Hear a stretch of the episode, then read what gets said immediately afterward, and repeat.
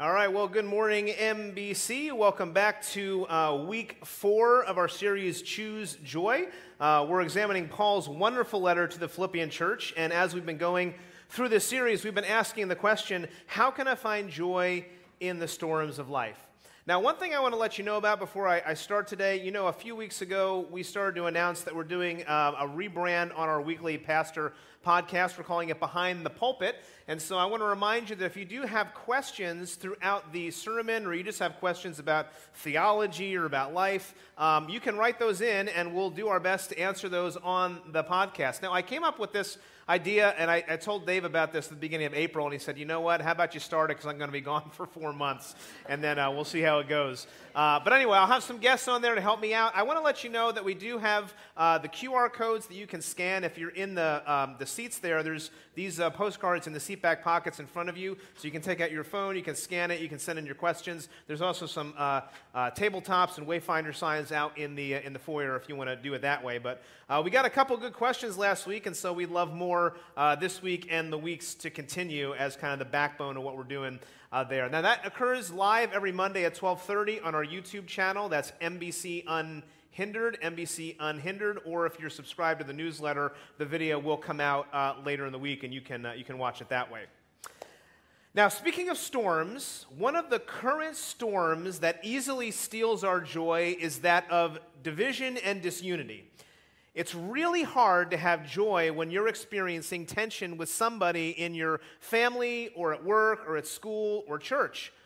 And I suspect most of us, that's something we can relate to. And so today in our series, we've come to Philippians chapter 2.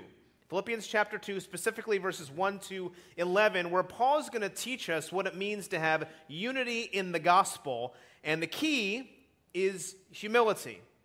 It's humility. Now, uh, humility, or I guess the idea of being humble, is, is a bit of a mixed bag in our culture because too many people today use the guise of humility to brag about their accomplishments. And there's a cultural word for that, and that word is the humble brag. Have you ever done the humble brag? Now, let me offer you a simple definition. It's here on the screen. It's a boast hidden in a statement of humility. It's a boast hidden in a statement of humility. For example, there's, there's an example there. Uh, my garage is so small I can't fit my Ferrari in it. And you say, what are you saying, right? Small house, expensive car? It must be really difficult to afford a car like that and have no place to put it. That's the humble brag. Now, let me give you another example. Uh, recently, the president of the European Central Bank tweeted this statement I was humbled to be awarded an honorary degree by the London School of Economics earlier this week. Thank you so much for this prestigious honor. Which caused columnist David Brooks to mock him as having fake humility. He says, We used to dance around this humble bragging, but now, David Brooks says, our so called humility is explicit, it's assertive, it's direct, it's unafraid we blaze forth so much humility, it's practically blinding. And then he concludes and says, Humility is the new pride. Humility is the new pride. Is that, is that kind of like orange is the new black and 40 is the new 30? I don't know. Now, ironically, the title of Brooks's article was this Truly humbled to be the author of this article. That's the humble brag. Now, let me ask you again have you ever been guilty of this? How many of you out there have mastered the art of the humble brag? And I know if you have, you're not going to be shy about raising your hand because you're just honored to be recognized. now, let me just state up front that if you, if you come up to me and tell me how humble you are, you've probably missed the point. Practically speaking, humble bragging has really nothing to do with being humble. Let me show you an image that illustrates this. Here's a graphic. Uh, when you humble brag, you are either typically complaining about something or you are boasting about something or co- some combination of both. Notice real humility is kind of off to the side. People will publicly complain about something being so difficult, like my garage is too small for my expensive car. Or they, they will boast about their accomplishments and call it humility, like receiving a prestigious honor. Why do we do this? Well, I think David Brooks gets it right. He says this is a cultural phenomenon. We live in a culture of self obsession. 21st century American people like to complain and we like to boast. Think about the current engines of culture, things like social media. Uh, while it can be used for a force as a force for good, often people use and we can use use for force for good, and it can spread the gospel message and connect people and all that. But a lot of times, it's used for selfish gain. So when we post on social media, we crave the likes, the loves, the comments. We got to get the algorithm right so more people will find us. So we snap a photo to make sure people know I'm eating a healthy lunch and then we post it on social media. I'm so tired of seeing lunches out there and I don't care what you eat, right? I'm buying stylish shoes so you know I'm keeping up and I'm looking good. And even I'm posting about how I'm keeping up with my Bible reading plans so you can know how holy I am. Social media fuels, it's a platform for the humble brag. And this is because we live in a culture not just obsessed with self, but with, obsessed with fame. Because with one device and one online account, we can become famous. But here's the lie of the humble brag we start to think that we're more important than we actually are. We are a people who like to complain, and we're a people who likes to boast. We can become so obsessed with ourselves that we even need to tell people how humble we are. Now, here's what I want you to notice. When we build our lives, our identities, on the foundation of self, there's often no room for Jesus because it's all about us. When we're obsessed with self, there's nothing to unify us with other people, and that's the problem. The humble brag, the complaining, the boasting, they are the enemy of unity within the church. So, if you look around at the culture, can we all agree that unity is dying in our world, or it's dead already? The culture of self obsession has taken a toll, and that disunity now has spilled over into the church. Now, here's the thing we desire unity. We long for unity. And the question we're asking is how do we get it? How do we get it back? In the midst of a culture like ours, in the midst of a culture like the first century, which was very similar, Paul writes these words to the Philippians. He says, Do nothing out of selfish ambition or vain conceit. Rather, in humility, value others above yourselves, not looking to your own interests, but each of you to the interests of others. He says, Humility. True humility is what we need. And as we're going to see today, from the time of the Philippian church, there's not just conflict outside the walls of the church, but within. Why? Because conflict arises when we don't get what we want. Right? I don't like the music. Uh, there's not enough programs for me. Uh, the pastor preaches too long or too short. And let's be honest, it's always the former. I'll do my best today. Philippians 2 Paul tells us disunity often flows from a heart obsessed with the self. That's the lie of the humble brag. And so today, what I want to do is talk about the death of unity in our world and how to resurrect it. Because in Philippians 2 1 to 11, Paul is going to show us our problem, and he's also going to show us the solution. And he accomplishes this in three movements. First, we're going to see an expression of unity. What does it look like? Second, we're going to hear a song of unity and does it capture our hearts? And then, third, we're going to see the mission of unity. What's our common cause? So we'll look at each of those in turn, but before we do that, uh, let's pray as we begin. Uh, Heavenly Father, we come before you today. We thank you for your word. We thank you for the timeless truths. We thank you for the conviction of the Holy Spirit, Lord. We thank you for the sacrifice of Jesus Christ, our great God and Savior, on the cross to pay the penalty for our sins and to offer us eternal life. And so I pray today, Lord, for each of my friends that are here, that you would convict us, Lord, that, that whatever words I say, that they would fade, and Spirit, that you would come, that you would illumine our hearts to the words of God, of God Himself. Meet us where we are today, Lord. We pray that in Jesus' name. Amen. Amen. All right, so last week, Pastor Dave introduced this concept of unity, and chapter 2 of Philippians just starts to flesh it out.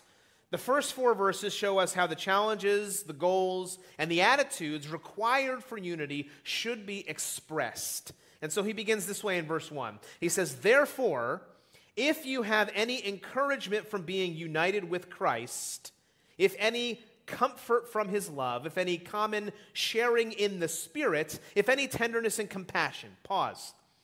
Notice that word, therefore. Now, if, if you're a student of the Bible, you know when you see that word, therefore, you should always ask, what's it there for, right? I heard somebody say that. Excellent. We got some scholars here today. Now, it's almost always a transitional statement. Paul just finishing, finished making the case that we should live lives worthy of the gospel. You may remember that Dave highlighted that word politeuma, which is a Greek word uh, that meant the totality of life, the manner of the totality of life. Therefore, if you want to live in a manner worthy of the gospel in everything that you do, in chapter 2, verse 1, he says we should first desire the blessings of unity. We have to desire the blessings of unity. And just consider when unity is absent in your life. How does that, how does that make you feel viscerally?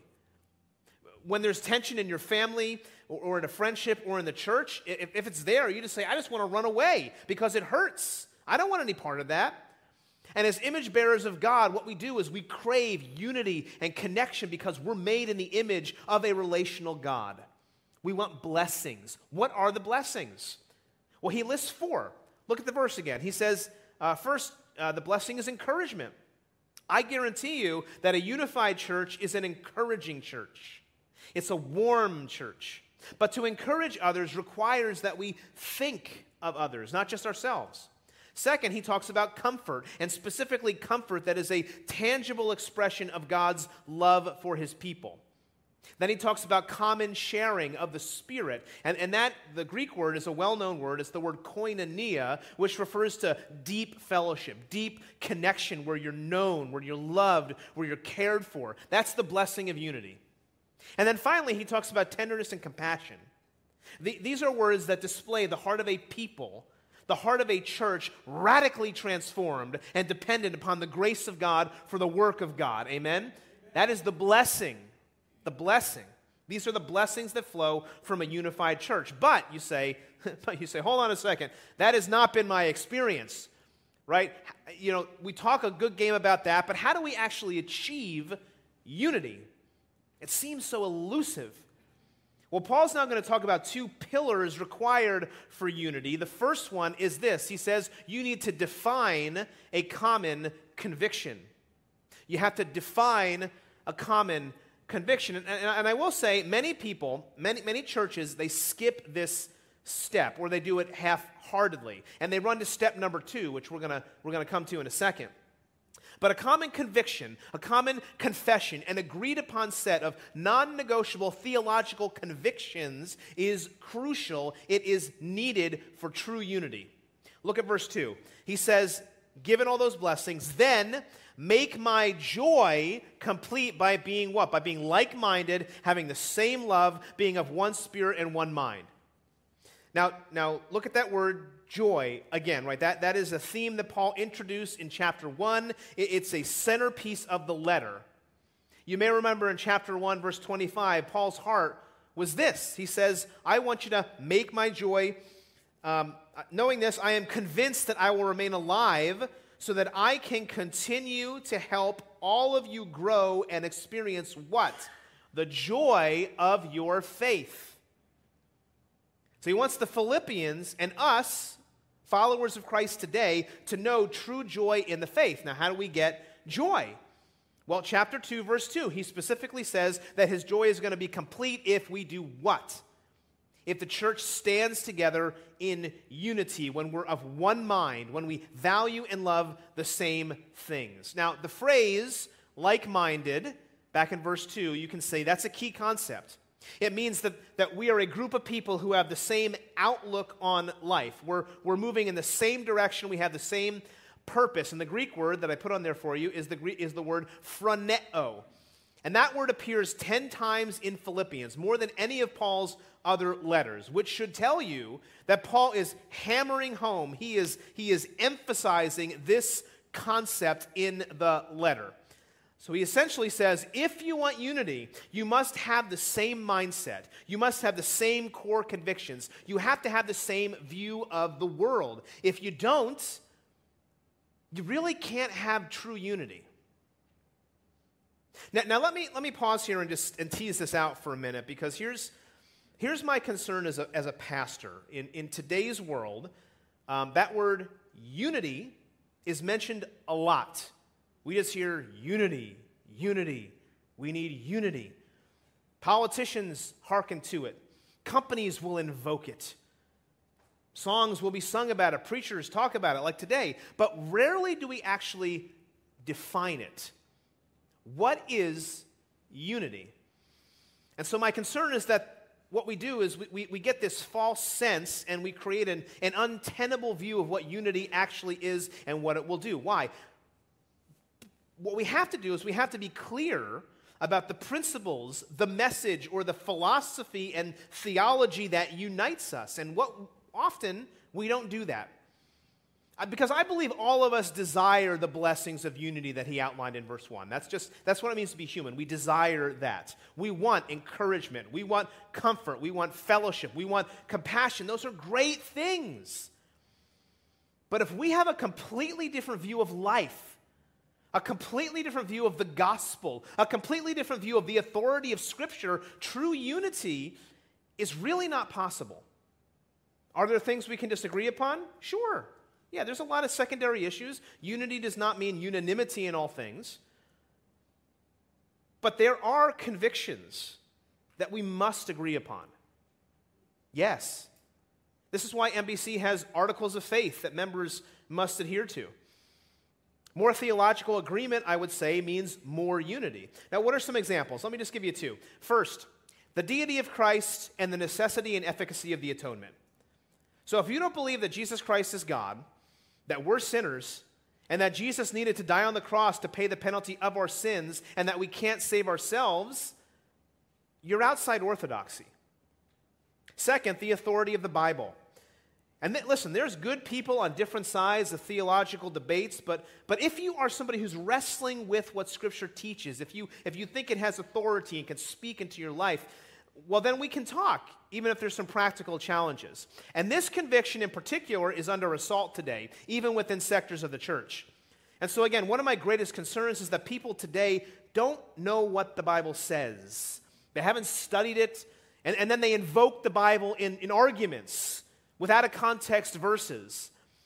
I think if more people studied and then were willing to submit themselves to the Word of God, then we'd have more unity. And that's one of the reasons MBC has hosted groups like Bible Study Fellowship for more than 20 years, right here on Monday night. I know a number of you attend. If you don't have a place to study the Bible with others, I'd encourage you to get involved. Get involved somewhere. Because there is a famine in the land for the Word of God. And if you don't have a high view of the Bible, it's going to change your view of the world. So, what Paul says in this verse is that you have to have phroneo. You have to have the same mindset, the same outlook on life, the same core convictions, or unity won't happen. Now, second, he says you need to develop a common affection. Develop a common affection. If you, and if you go back to verse 2, you'll see that phrase, the same love. Paul is now showing us that it's, it's necessary to care for and have affection for others within the body of Christ. And the, and the phrase, one mind, is the Greek word sympsychoi, which refers to souls in harmony with one another. The English expression soulmates captures it well, but not in like the romantic pop culture sense. So don't, don't, don't think that. Uh, commentator Dennis Johnson sums it up really good. He says this It's not enough to agree with each other theologically. God actually calls you to care for each other deeply in a love that binds your souls together so strongly that differences of perspective cannot pull you apart.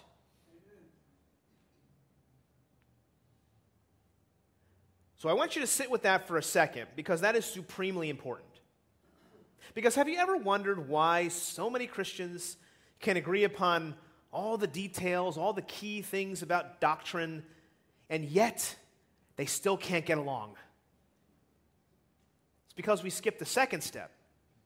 So don't simply define a common conviction, although you do need to do that, but you also have to work at developing a common affection for one another. Now, if you walk in the lobby here at NBC or you visit our website, you'll notice that we have a vision statement, and it goes like this We want to be followers of Christ who are firmly planted, growing together, made to multiply. So, if you're firmly planted, that means that we're working on developing this common conviction based on the Word of God. But that's not enough for the church to flourish. You must grow together and develop a common affection for one another. And if you're here with us and you've been going to our church or you're just coming here and getting involved, I would just encourage you to join a small group study or a Sunday morning class. Serve somewhere in the body using your gifts. Join a shared interest group. All these things are on the website. Go, go check them out. Uh, these groups are the lifeblood of our church because when you know people, when you pray for people, when you care for people, then you can do the hard work of conflict and not be pulled apart. It's then that you experience the blessings of unity. But self obsession is the enemy of unity. So, what is the ultimate solution? And as we've already said, it's humility. Now, it's interesting, before the New Testament era, that word humility really had a, a negative connotation. It was often described as the mentality of a slave, somebody who was unfit, who was shabby, who was just mean. Or put another way, Paul did not consider it a virtue. Roman culture emphasized pride as a virtue. And so in these verses, what Paul is doing is turning this concept on its head. Now, what I find fascinating is that we're doing the same thing today, right? That, that humble brag, that's really about extolling the Roman virtue of pride. In many ways, our culture is starting to mirror that of ancient Rome in terms of things that we value, and that's, that's contributing to us breaking apart. Paul finishes the open section, opening section with that shocking statement in verse 3. He says, Do nothing out of what? Out of selfish ambition or vain conceit. Rather, in humility, value others above yourselves, not looking to your own interests, but each of you to the interests of the others. So these verses cut right against the grain of our self obsessed culture. These verses, they call out that humble brag.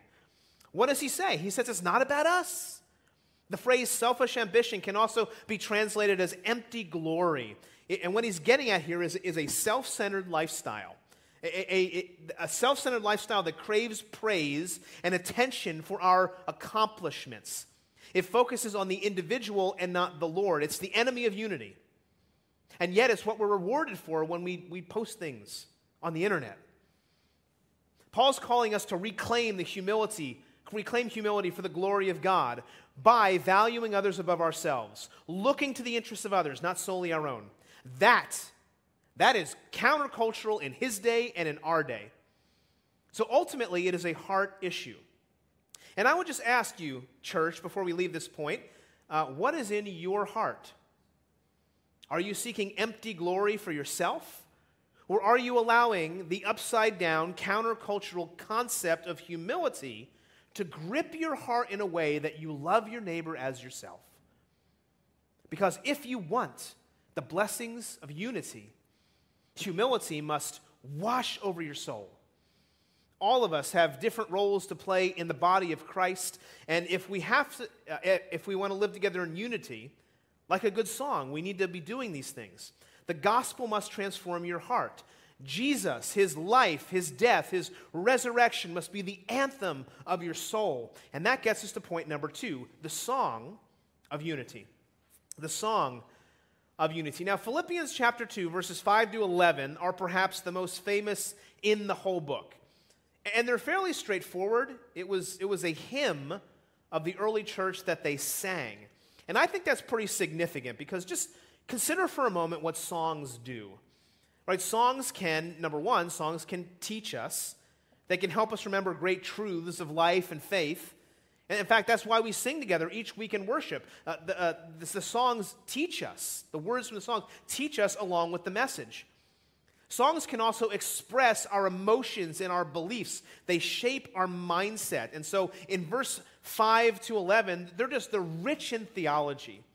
They tell us exactly who Jesus was and what he accomplished. And so, as a result, many people include this in their Christological studies.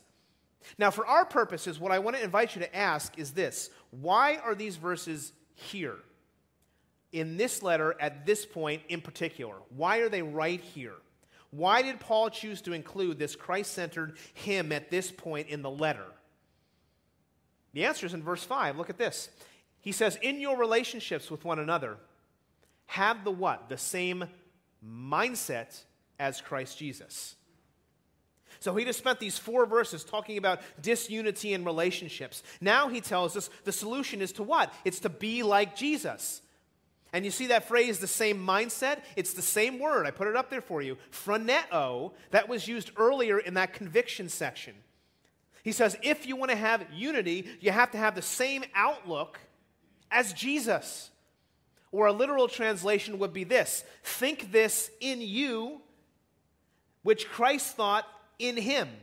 The same thoughts. And you need to get those thoughts of Jesus right into your heart. In other words, it needs to be a song that you sing, it needs to explode out of your heart every day. Amen. Why? Because a church filled with discord is pretty hard to listen to. It's like, it's like listening to a choir up there and they're all singing flat in different keys. It's like, ugh. That's what he's saying when there's disunity in the church. Now, I want you to think for a moment about your favorite song. Right? If somebody heard you singing a song, what would it be? Now, some of you are saying, ah, I don't like to sing. I don't want to hear, have people hear me sing. I can't sing. Well, okay, but just picture that you're alone in the shower. Or, or you're, you're, you're in your car, you're driving down the road, you're rolling down the windows, and you're singing at the top of your lungs to whatever song you got. What would that song be?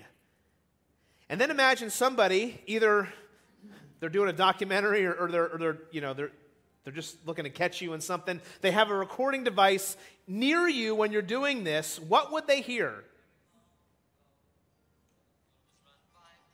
Wow. That's really funny. Siri must have listened to me. Imagine that. See, it's like they're listening to us. Look out. now, I want to invite you to do an exercise, okay? Turn your phones off for that one, all right? You never know what's going to happen. And I want to go off, all right? AI's getting us. what is your, what, what, is, what is the, uh, if, when you're listening to music, ask yourself, does my song breed unity or disunity, the songs you're listening to. Because so much of the popular music that's out there today is quite obsessed with the self. Some music is even violent. Other music will encourage immoral behavior. And still, other music can encourage you to contribute to societal breakdown. My question is, what does your music produce in you? Because sometimes I see people walking around and they got, they got one ear, an earbud in one ear and they've got a, no earbuds in the other ear. And so they're listening to music on one side and they're trying to interact with the world on the other side. And what I'm wondering is if sometimes the music we're putting in the one ear is actually, actually harming us as we interact with other people. So I could be listening to a song that's all about me as I interact with others. And what is that going to produce? Music is the language of the heart, and songs can shape our outlook on life. That's why the church put theology to song, so we can sing it and get those deep truths down in our hearts. What is Psalm 96? One of my favorite Psalms. What does it say? He says, Sing to the Lord a what? A new song. Sing to the Lord, all the earth. Sing to the Lord, praise his name, proclaim his salvation day after day, declare his glory among the nations, his marvelous deeds amongst all people. He says, Sing to the Lord a new song. Now, contextually, that does not mean that we should sing a different song every day. Rather, the psalmist is encouraging us to sing the same song about God's works daily, but in a fresh way. The gospel is exploding out of our hearts every single day. And friends, listen, we get up here every week, we work through the Bible, but the reality is we got one message. One message, and that is the gospel of Jesus Christ. Are you singing that? Are you preaching that to yourself? Am I preaching that to myself every day in a new and fresh way? And so, with that in mind, let's read verses 6 to 8 and ask the Holy Spirit to allow it to shape our hearts. Verse 6, he says of Jesus, who, being in very nature God, did not consider equality with God something to be used to his own advantage. So, what do you learn right there? You learn number one, Jesus is God. These verses will tell us that he's fully God and fully human. Wrap your mind around that. It says Jesus was equal with God, but the NIV gets it right. He did not use that to his what? To his advantage. In other words, he did not selfishly use his power for his own gain. Instead, what did he do? Verse 7, it says, Rather, he made himself nothing by taking the very nature of a servant, being made in human likeness. Now, tons of ink has been spilled over the centuries about this verse right here. Some versions will say Jesus emptied himself. And then you say, well, that doesn't make sense. Does that mean that he's not God? No. Again, I think the NIV gets it right here. He chose to make himself nothing, meaning he, he laid aside his divine privileges for a time for the purpose of taking on something else. And what was that? That was human nature. So he knows that he's God, but he knows what it's like to be human. Just pause and understand how incredible that is. Right? The God of the universe stepped into time and space and became a human being. That is unbelievable. Amen. Why? I love how the NLT translates verse 8. It says this When he appeared in human form, he, hum- there's that word, he humbled himself in obedience to God and died a criminal's death on a cross. Notice the word humbled, because Jesus was the model. He claimed, he reclaimed, he redefined humility in the first century. What did it look like? It looked like the God of the universe dying on a cross as a common criminal in obedience to the Father, not for his own gain, but for ours. And if that's the song of your heart, you understand how incredible, how life altering, how truly humbling it is. Because if the God of the universe can come and think of me before himself, how can, how can I not think of others? Now, is Jesus doing a humble brag here? Just picture this tweet at J. Christ, right? So honored to leave my place on high and come to earth. Thank you for this prestigious privilege, Father. No. No, he's saying, I will die for you with no recognition. I will die to save you. Bring your self obsessed heart to me and let me show you how self obsession dies at the foot of the cross. Verse 6 to 8 is a song about the death that brings unity. It's a song you got to get deep down in your heart. And when the whole church is singing these glorious truths, when they're going in our ears and getting lodged in our hearts, not just going in one ear and out the other, that's when transformation happens. That's when the church thrives. That's when the church is connected. These three verses produce a complete contrast to the heart attitude of verses 1 to 4, where what was the warning? The warning was don't be a self taking person in verses 1 to 4. He warns against selfish ambition and conceit. Those are attitudes that destroy, Paul says. By contrast, the message of 6 to 8 is this become a self giving person. Right? Become somebody who thinks of others as more valuable than yourself. And when you do that, you're going to be generous. And what happens when somebody's generous?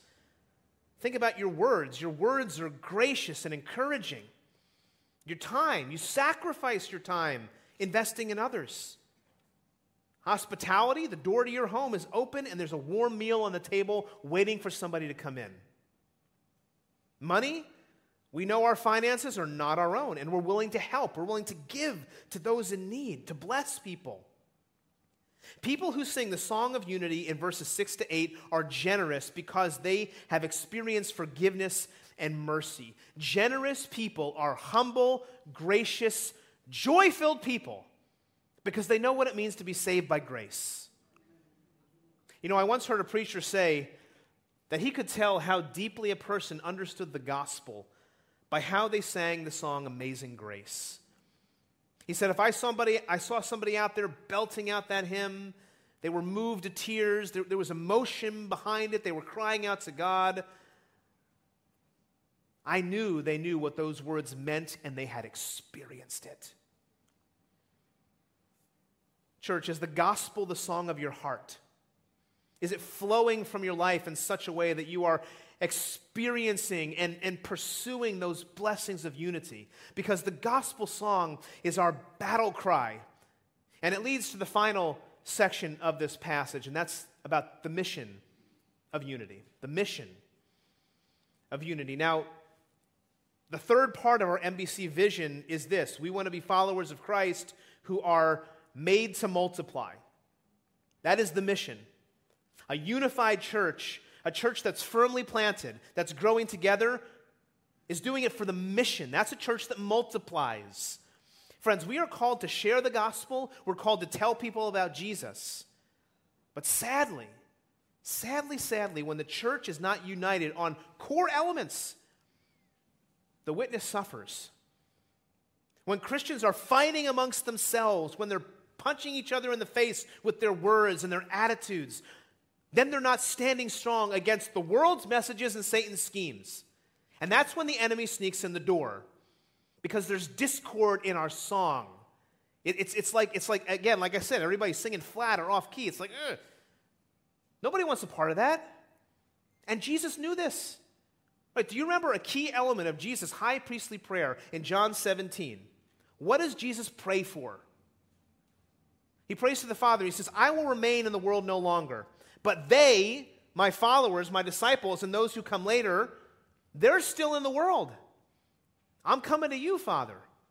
Holy Father, what does he say? He says, protect them by the power of what? By the power of your name, the name you gave to me. So that they may be what? They may be one as we are one. That they would reflect the beauty of the Trinity of Father, Son, Holy Spirit existing in community, in mutual love for one another. That my followers would, would reflect that, he says. Protect them. And again, I don't think this was just for his disciples in that day, it's also for us. And Jesus prayed these words because he knew, he knew, because he was fully God, fully human, he knew the power of sinful self obsession. He knew our proclivity to give into the cultural messages, to embrace the humble brag. The culture of self obsession, it sneaks in to our hearts, it plays on our flesh, its messages, its attitudes, and then one day it manifests itself and it's destructive. Why? Because it keeps our hearts from bowing to King Jesus. And so Jesus prays for our protection. And how does he say we'll be protected? By the power of his name. The power of the name of Jesus while we're still here in the world. And that's how Paul finishes the hymn. Look at verse 9. He says, Therefore, given all that Jesus just did, God elevated him to the place of highest honor and gave him the what? The name above all other names. Now, notice, as a result of Jesus' attitude and his action of humility, God does what? He elevates him to the place of highest honor. Literally, it's not just he was exalted, he was super exalted. And I want you to understand this again that it was completely against, completely against the cultural messages of Paul's day and our day. To be rewarded for humility, true humility, was unheard of. But God lifts him up. He gives him this name above all names. Why? Why? Verse 10 that at the name of Jesus every knee would bow in heaven and on earth and under the earth, everywhere, and every tongue, every mouth declare, not just say, but declare that Jesus Christ is Lord to the glory of God the Father. Amen. So, what is the main purpose of God lifting up Jesus? It's worship. We are meant to worship Him as God and King. How? Our knees bow in an act of submission to his authority, and our tongues confess. We confess allegiance and we sing in worship of our God. That's an attitude of the heart and it's an act of the will. So, do you see now why Paul includes this right here, this whole song?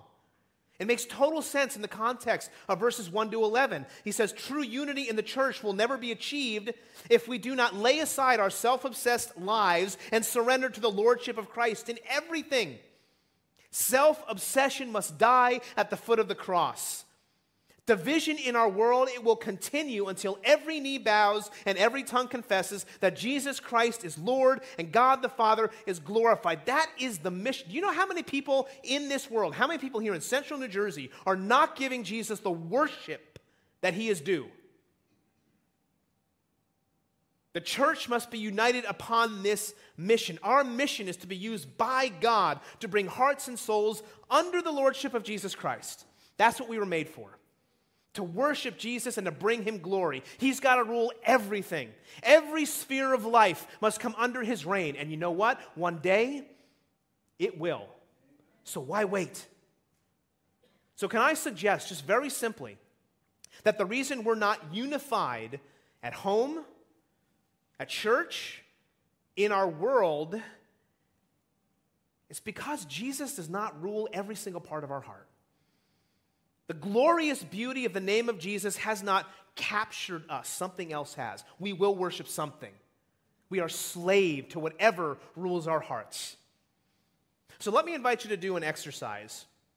When you hear the name of Jesus, what emotion does it evoke? Is it joy? When you hear the name of Jesus, does it warm your heart and bring you satisfaction? Or is it fear? When you hear the name of Jesus, do you, do you just fear him and the judgment he brings? Is it anger? When you hear the name of Jesus, are you angry because he, he hasn't given you the life you wanted or think you deserve? Or is it apathy? When you hear the name of Jesus, you just don't care. You're apathetic. You're indifferent. Does the name of Jesus produce any of these emotions? And if it doesn't, like, I just got to tell you, wait for the trials of life. Because when life is seemingly good, you can afford to be apathetic. You don't need Jesus because you think, I'm fine, I got it, I don't need you. But when the storms come, when the storms come, you can look to Jesus and choose joy, or you can fall at his feet and call and you can fall at his feet and call him Lord, or or you can live in fear of what's coming next. You can be angry at Jesus for what he's given you and become a bitter person. That you could choose to do that.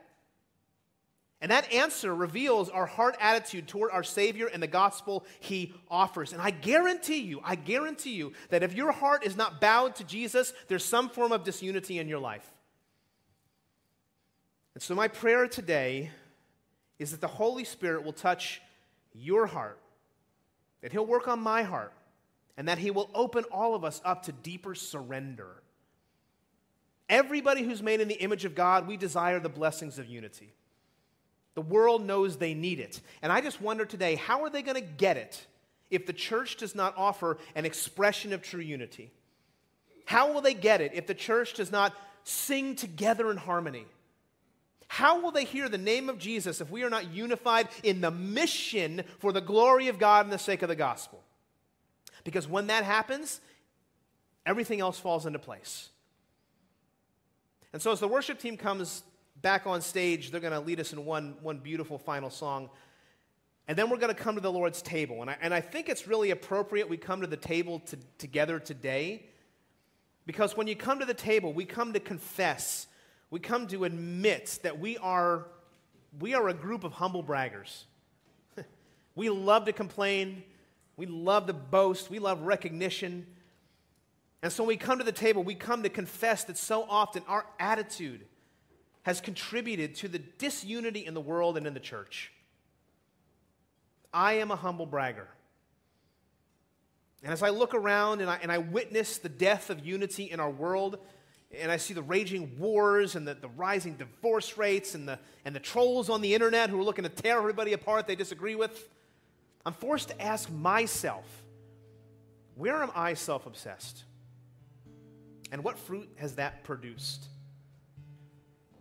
And so I got to look at my marriage and say, has my complaining and my boasting caused disunity there? I got to look at my children and say, what am I teaching them through my heart's attitude? To look at the church and say, have I led from a place of, of true humility?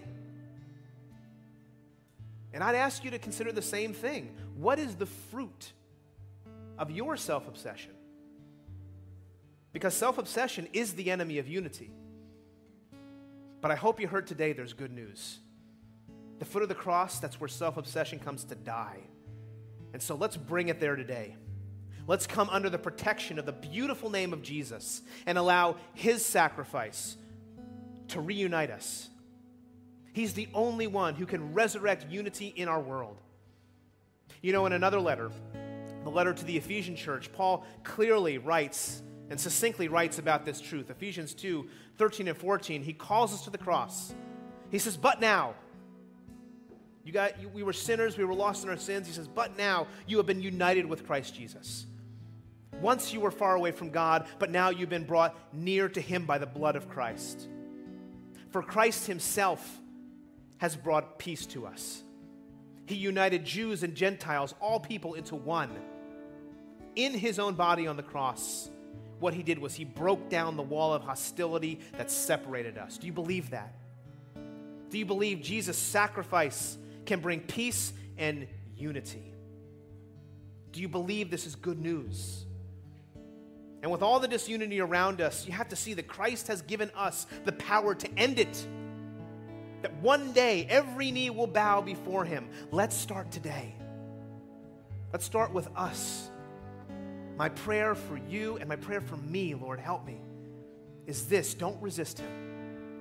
Choose joy as you come to the cross and you surrender and you sing about the beautiful name of Jesus forever. Amen.